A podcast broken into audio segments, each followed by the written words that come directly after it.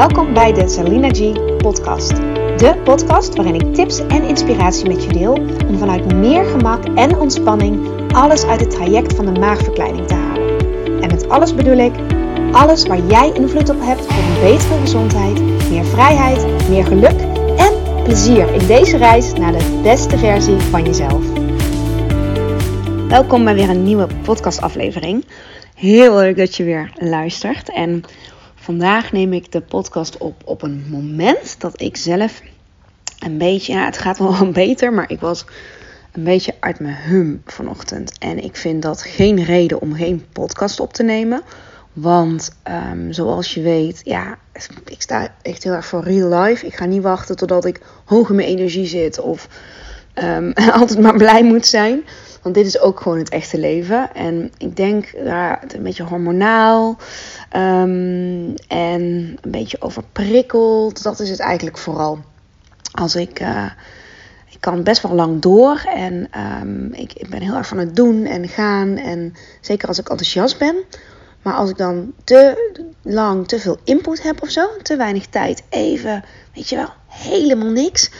Dan op een gegeven moment of ik krijg migraine. Maar dat heb ik dus sinds, een keertje eerder verteld in de podcast, heb ik een tijdje niet meer. Sinds de zwangerschappen, gelukkig. Maar dan merk ik het aan mezelf dat ik een korter lontje krijg en sneller overprikkeld ben. Maar omdat ik kan het wel, dan heb ik echt moeten leren het signaleren. Van, ik wil eigenlijk helemaal niet zo reageren of ik wil helemaal niet zo me voelen, maar het gewoon even laten zijn en ik weet al waar het vandaan komt en weet je, met een beetje compassie of zo, met een beetje extra geduld met mezelf. Dat helpt enorm, want dan komt er ruimte om te voelen, nou ja goed, het is wat het is. Ik ga niet geforceerd vrolijk doen. Maar goed, wat heb ik nou nodig? Hè? En ik wist het even niet. Misschien, ik deel dit omdat je er dus misschien ook wat aan hebt. Ik wist even niet van wat heb ik dan nodig? Wat is dan de oplossing? En dan denk ik, wat weet ik wel? Wat weet ik in ieder geval wel? En als mijn hoofd alle kanten op gaat, dan ga ik vaak opruimen. Of schoonmaken. Of een cappuccino maken. Want dat is zoiets, kun je lekker op de automatische piloot doen. En dan... Ik geloof heel erg in action brings clarity. Door iets te gaan doen, nou, dan kom je wel wat meer tot jezelf. En ik had het ook zo geregeld. En daar wil ik vandaag de podcast ook aan wijden, hoor. Ik had het vandaag geregeld dat het ook kon. En dat ik even alleen was met onze jongste thuis. En die doet haar slaapje in de ochtend. Dus dan had ik ook even helemaal niks en niemand om me heen. En ja, dit was eigenlijk, ik had het zo geregeld. Het was eigenlijk al zo. Maar... Ik denk als het niet zo was geregeld al dat mijn man samen met onze oudste even op pad ging, dat ik het had gevraagd. En nou ja, dit misschien wel een leuke aanleiding, want ik had dit onderwerp al op mijn lijstje om te bespreken. Maar ik zit er nu zelf ook middenin, dus daarom misschien wel een... ik dacht, nee, ik ga gewoon nu de telefoon erbij pakken en ik ga een podcast opnemen. En het gaat namelijk over zelfbewustzijn. En dat is... echt het woord, als je het mij vraagt, sowieso voor het traject van transformatie, om het maar even zo te noemen. Het traject van de maagverkleining. Maar ja, echt hè, als je het mij vraagt, überhaupt het woord voor een leven wat je meer vanuit je eigen regie leidt. En niet per se een leven dat altijd maar positief is. Nou ja, daar leidt het denk ik wel toe uiteindelijk, maar... waarin je de regie kan behouden en dat dingen er dus mogen zijn. Zelfbewust zijn. Echt bewust. Bewust dingen doen. Niet de automatische piloot, maar bewust zijn van hoe jij in elkaar zit en wat voor jou werkt.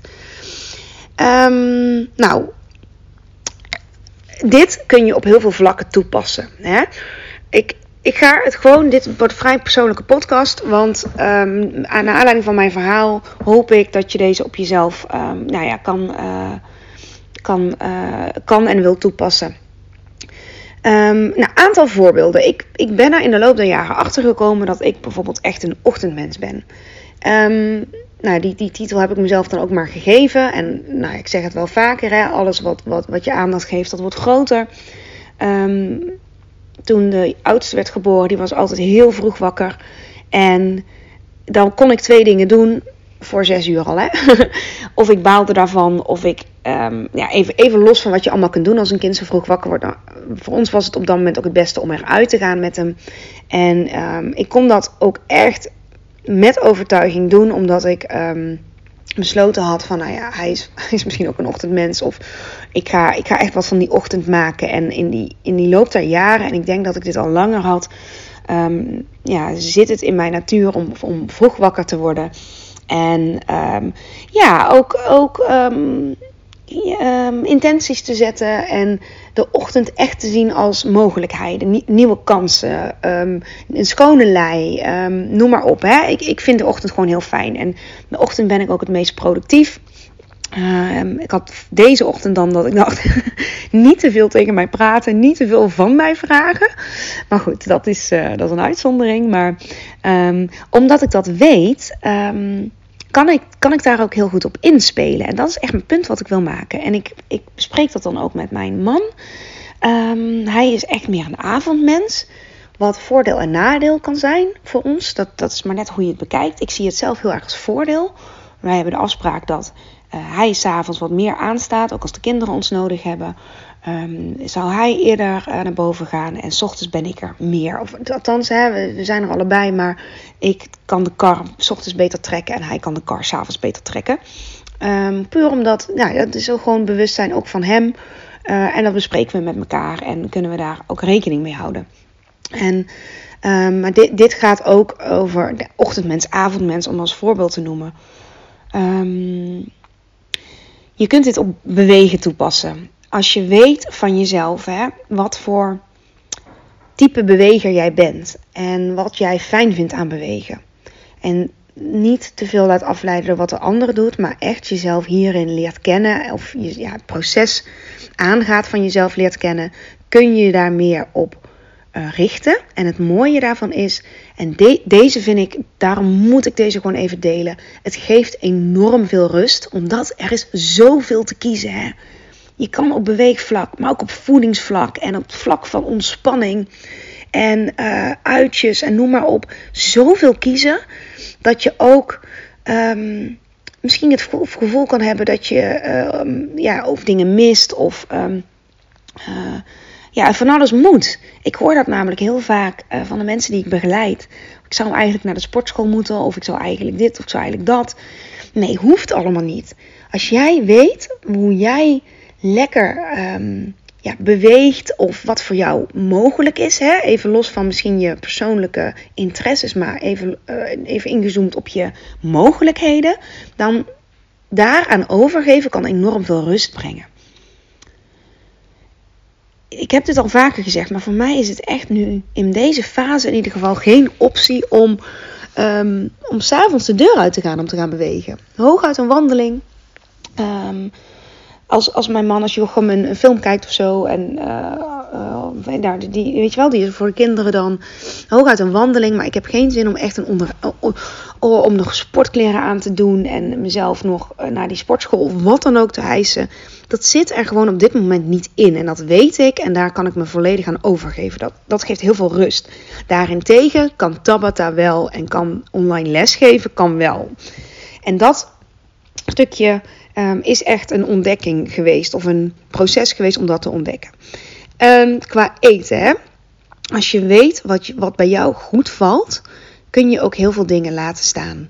En dan eet je niet meer zo snel dit en dat. Omdat het gezegd wordt dat je het moet doen. Of omdat een ander daar heel goed op gaat. Maar waar ga jij dan goed op? Wat weet je van jezelf waar jij goed op gaat? En ontspanning. Dit vind ik ook een hele mooie. Want... heel persoonlijk, ik zei al, dit wordt een persoonlijke podcast. Althans met een zeer persoonlijke touch. Voor mij is bijvoorbeeld ontspanning niet zozeer om naar een sauna te gaan. Of een massage of wellness of een beautybehandeling. Of wat over het algemeen wel vaak gezien wordt als dat is ontspanning. En ik snap het ook. En ik vind het ook niet inspannend. Maar ik heb er niet zo heel veel mee. Voor mij zit ontspanning veel meer in... ik ga toch ook bewegen.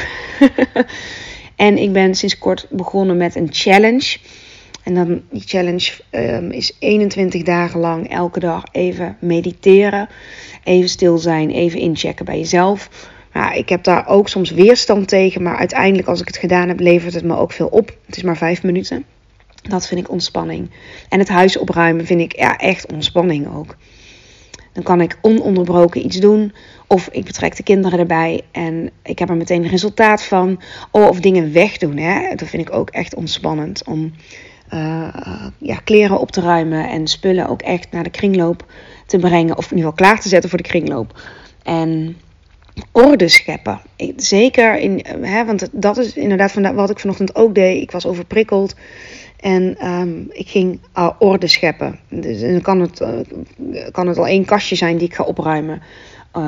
Maar voor sommige mensen is het misschien een vakantie uitzoeken. Of lekker een visiebord maken. Oh, dat vind ik ook heerlijk. Daar heb ik gisteren een podcast over opgenomen. Maar wat werkt voor jou? En als je dat weet, hè, als je daarachter bent gekomen.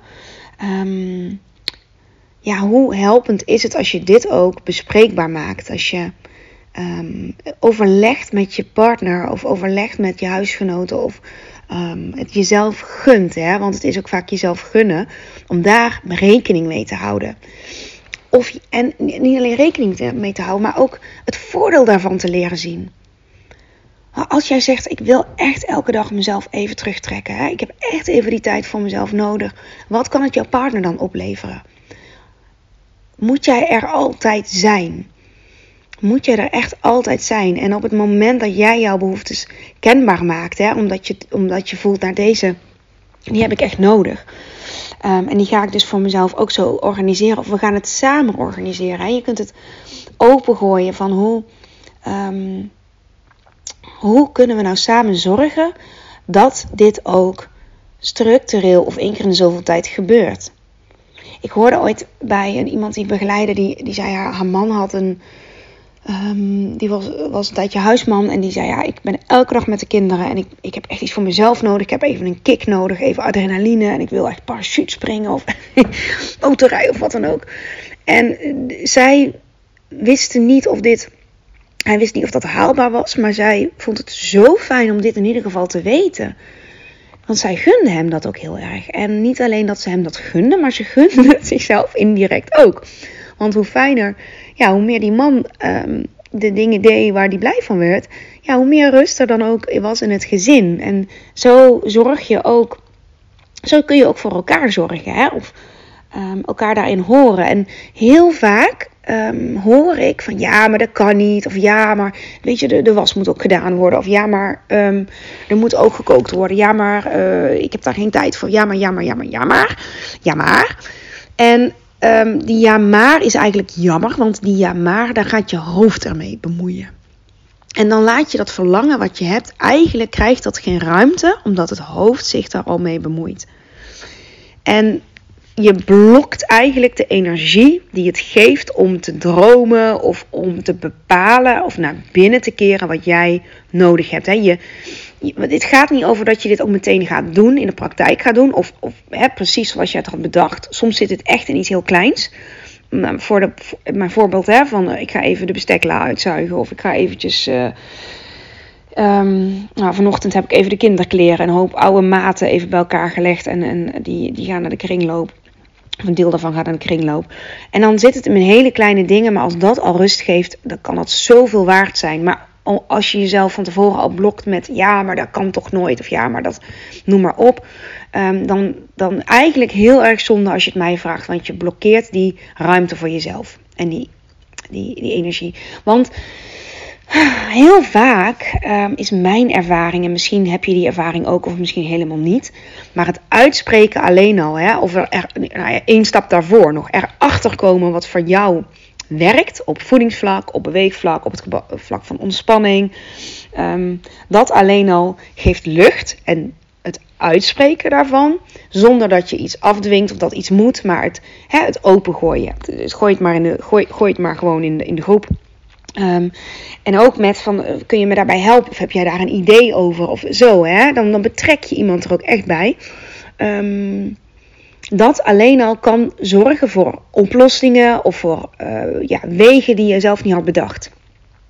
Maar het begint bij bewustzijn. Het begint bij bewustzijn. En als we het dan even op voeding gaan betrekken.